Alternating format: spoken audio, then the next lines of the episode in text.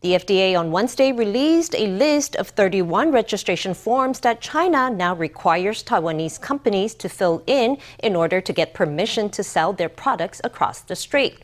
The forms require producers to state the ingredients used and their proportions, offer details on production methods, and even provide floor plans and workflow charts of their factories. FDA officials say that since China introduced these stricter requirements earlier this year, more than 3,000 Taiwanese companies have seen their export permits rejected. Among them, up to 1,800 firms have decided to stop exporting to the country altogether. Let's hear from the FDA. 这些其实对业者来讲，等于是要把你的商业机密全部都公布。For companies, this is like forcing them to disclose all the trade secrets. I think many companies won't be willing to comply with those requirements. Some companies know that making money in China is difficult, so some are opting to not do business there and focus on the Taiwan operations instead. About 1,800 companies have said they won't submit any more documents. We respect their decision to not sell in that market. The FDA will still offer help to any companies who do want to submit applications with China. The FDA also responded to comments from an international trade expert who said that it was normal for countries to have special requirements for imports. Officials say that although that is the case, the degree to which details are required varies, and Taiwan only requires specific information when there are doubts over whether imports meet local food and health and safety rules. Even then, they said, it never requires companies to list the proportion of each ingredient. Ministry of National Defense on Thursday held a press conference to show some of the new moves that will be added to training and the military's basic physical aptitude test. Starting next year, the test will include elements such as crunches, kettlebell lifts, and flexibility tests. That will be in addition to the current test involving push ups, sit ups, and running 3,000 meters. 下蹲，两手正握壶铃。with both hands, the soldier squats and lifts up a kettlebell to his chest.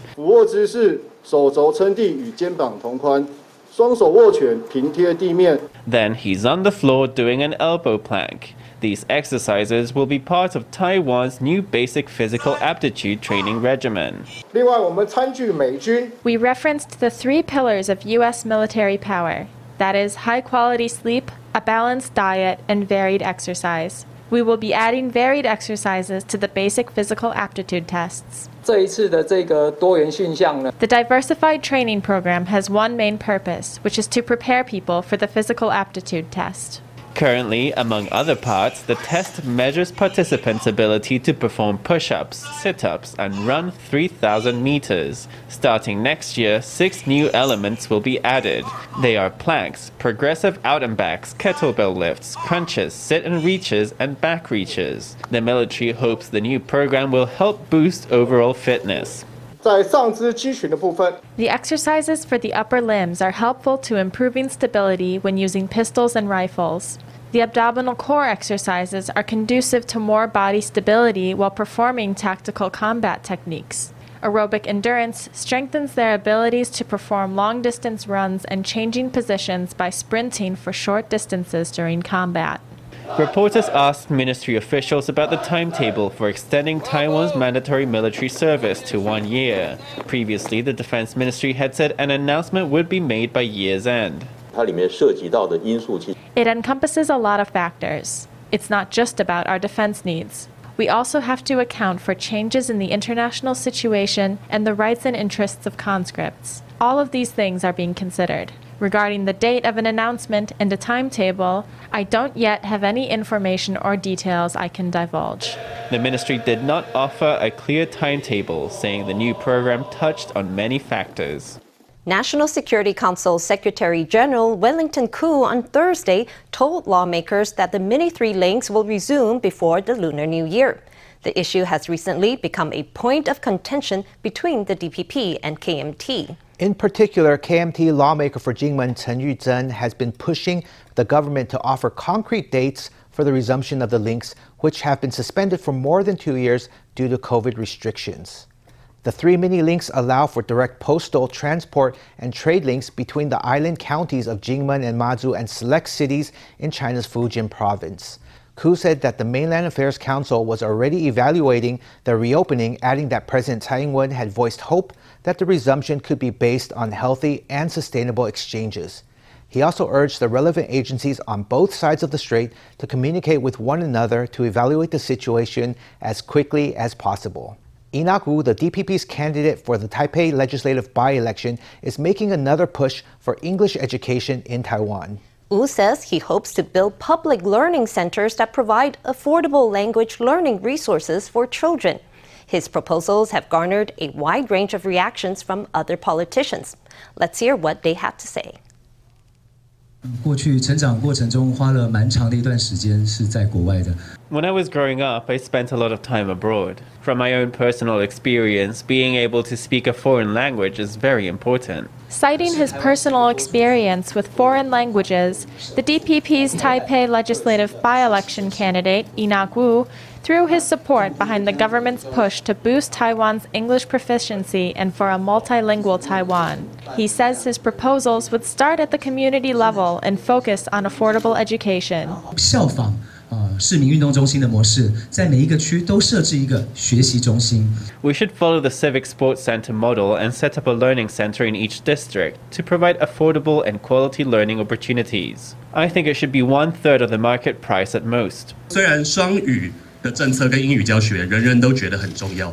Although the bilingual nation policy and English language instruction are important to everyone, few people have proposed specific pathways for it. In addition to formal education, we need to consider how to provide more learning resources for children.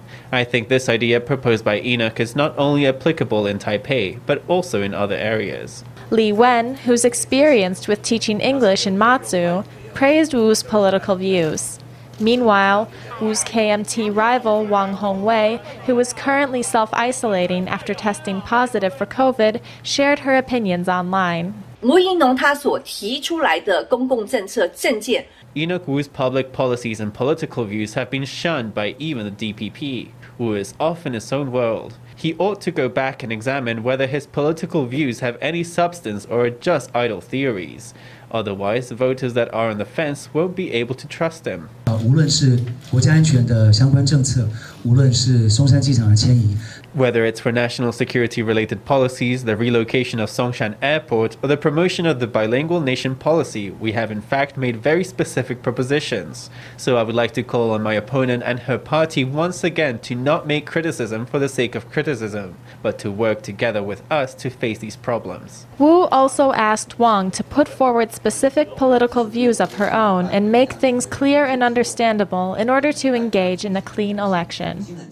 Historians in Hualien are thrilled by a surprise discovery. A statue made in 1935 was unearthed in recent construction works.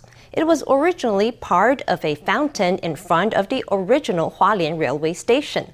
Although local historian Huang Jiarong had an inkling that the statue might have been buried at the site, he was delighted that a bit of routine maintenance on another piece of public art brought the lost statue to light. A crane lifts a gigantic stone ball into the air to move it away. The landmark stone of Hualien City has been worn down by unsteadiness over many years, and it's time for a repair job.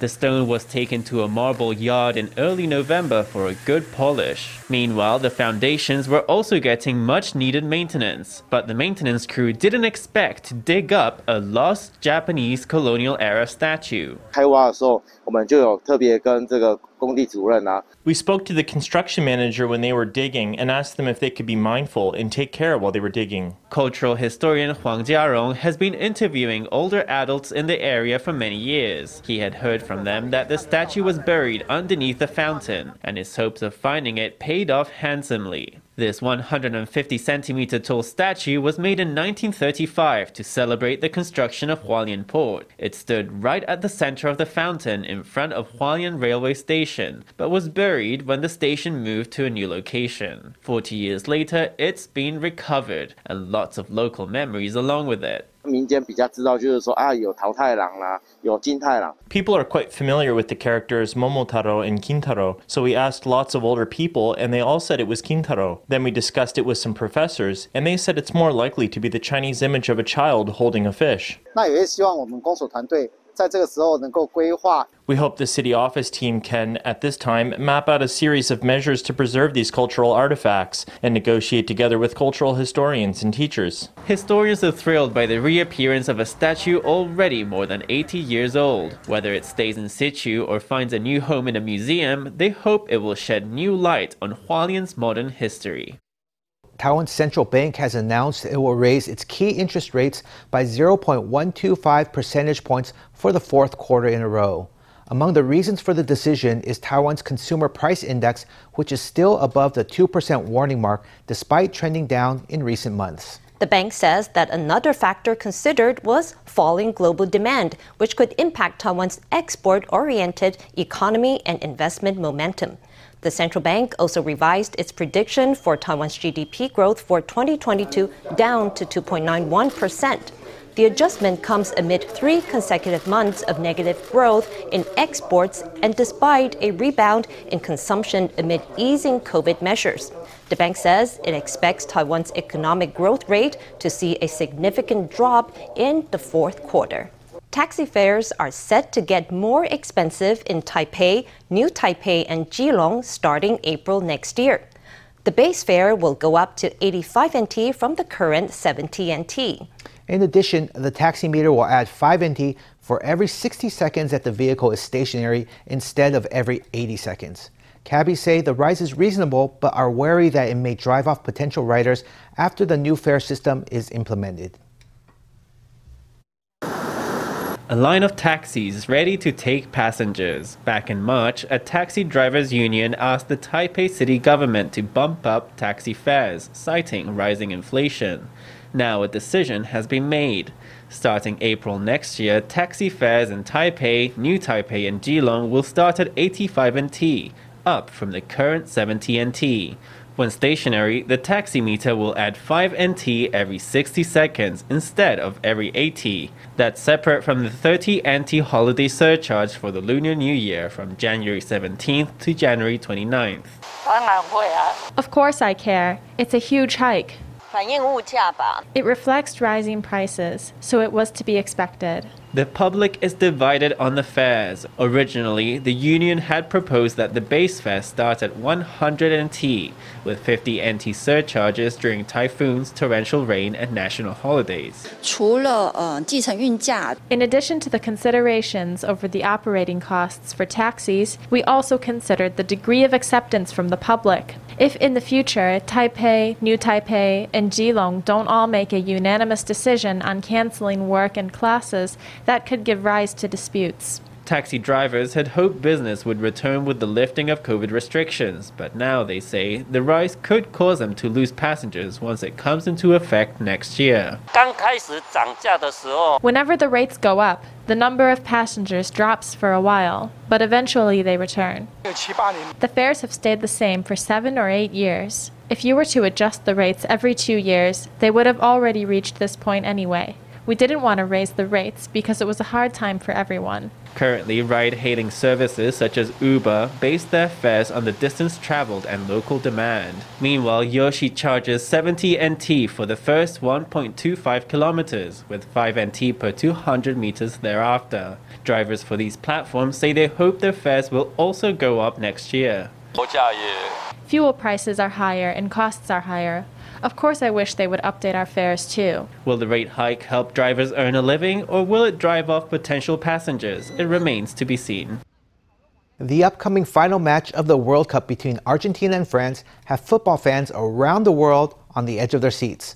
But something fans may not know is that many of the jerseys they see in the competition are actually made by a Taiwanese manufacturer. The company uses innovative ways to create jerseys that are environmentally friendly, functional, and look great.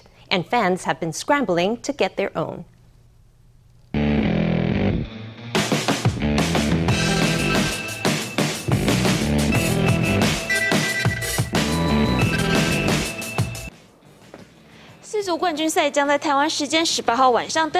The final match of the World Cup will take place on the evening of December 18th Taiwan time between Argentina and France. In the one month lead up to this match, a football craze has spread around the globe. Amidst the buzz for the World Cup, the jerseys worn by the suave footballers as they give it their all on the field have become a hot commodity. Whether it's the classic blue and white of the Argentina jersey or the emerald green Mexico jersey, almost all are out of stock in Taiwan. It's no surprise given how many people have been staying up to the early morning hours to catch every match. We've seen almost every match. France is definitely going to win. Some people watch it at home, and some people go to restaurants. At some more American style restaurants, you'll see more football fans. However, something the public may not know is that the jerseys from nine of the countries in the World Cup are made in Taiwan by a well known textile manufacturer which uses yarn made from recycled marine waste. They're not just environmentally friendly, but are practical and look great. 非常要求这个速干。 It's very important for it to be quick dry to deal with sweat effectively in the hot and muggy weather of the Middle East. It's inevitable that the fabric will get pulled, so it also has to be durable. Taiwan's textile industry is internationally renowned for its functional fabrics, and every four years, the World Cup presents an opportunity for football fans from all around the world to take notice of Taiwan. In the early preparation period, the brand gave us a number of how big the shipments they needed would be, but in the end, we supplied them with more than twice the original amount. There's always some extra demand during major annual tournaments in Europe or for national cups. And it's not just the World Cup. Half of the NBA teams in the US have their jerseys made by Taiwanese manufacturers, allowing the world to see Taiwan on a world class stage.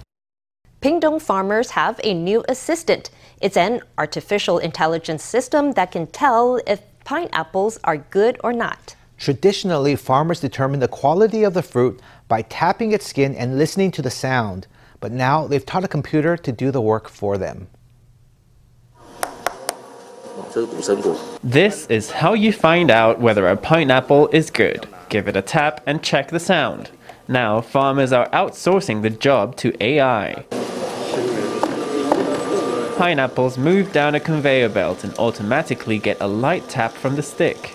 Big data analysis of the sound is then used to determine if the fruit is good to eat. Normally, in the harvest season, you need lots of people tapping pineapple. So now we've got this automated tapping with recognition of the acoustic fingerprint. We just have to put the pineapple on the tapping block and it does it automatically. Uh, In the past, you needed a worker or farmer with a great deal of experience to tap the fruit and listen to it and judge. That's very costly. Pingtung farmers and professors from National Tsinghua University built this machine to do the work of an experienced farmer. It's increased the yield of the pineapple harvest, but it wasn't easy. Setting up the models to build a database of sounds and give the computer a standard to judge by took this farm months of work, and they had to tap 50,000 pineapples in the process. We started tapping pineapples at about 4 in the morning, tapping and collecting data. Sometimes we'd do it for 12 hours a day. This is a prototype, a proof of concept. It seems to be quite feasible already. If we want to transfer the technology or mass produce it in the future, we'll have to refine its reliability, of course, and find a way to make it a little bit cheaper. This is just the first model. The team says they'll now combine it with a weight classification system to make the process more accurate. That should make Pingtung pineapples more competitive than ever.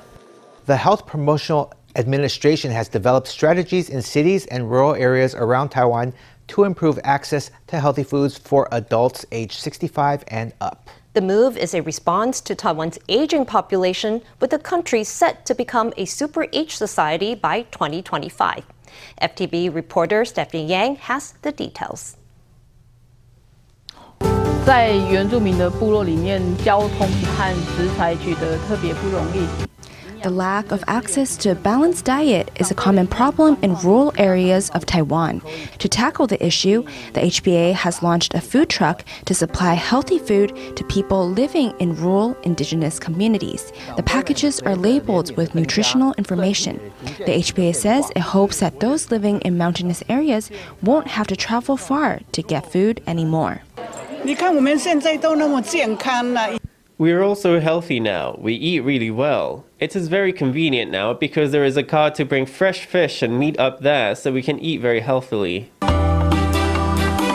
Meanwhile, in the city, a well known hypermarket has launched its Fresh Food Ambassador training program to provide staff with a better understanding of nutrition so that they may provide information to customers. Fresh Ambassador, in fact, we want all our associates, they start to, to be educated with the nutrition. In that way, uh, all the customers, when they enter into our stores, we are capable to teach them some basic information when they choose the products.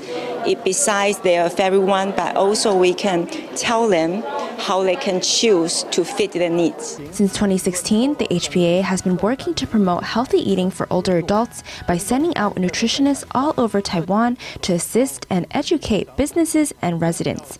Wu Zhaojun, director of the HPA, said that in 2022, the plan focused on expanding to more communities and indigenous villages.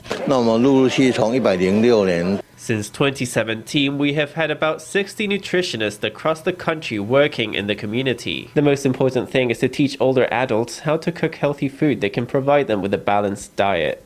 With Taiwan set to become a super age society by 2025, the HPA hopes to work with communities to ensure that older adults around Taiwan can have access to healthy meals. FTV reporter Stephanie Yang and Lu Bo in Taipei.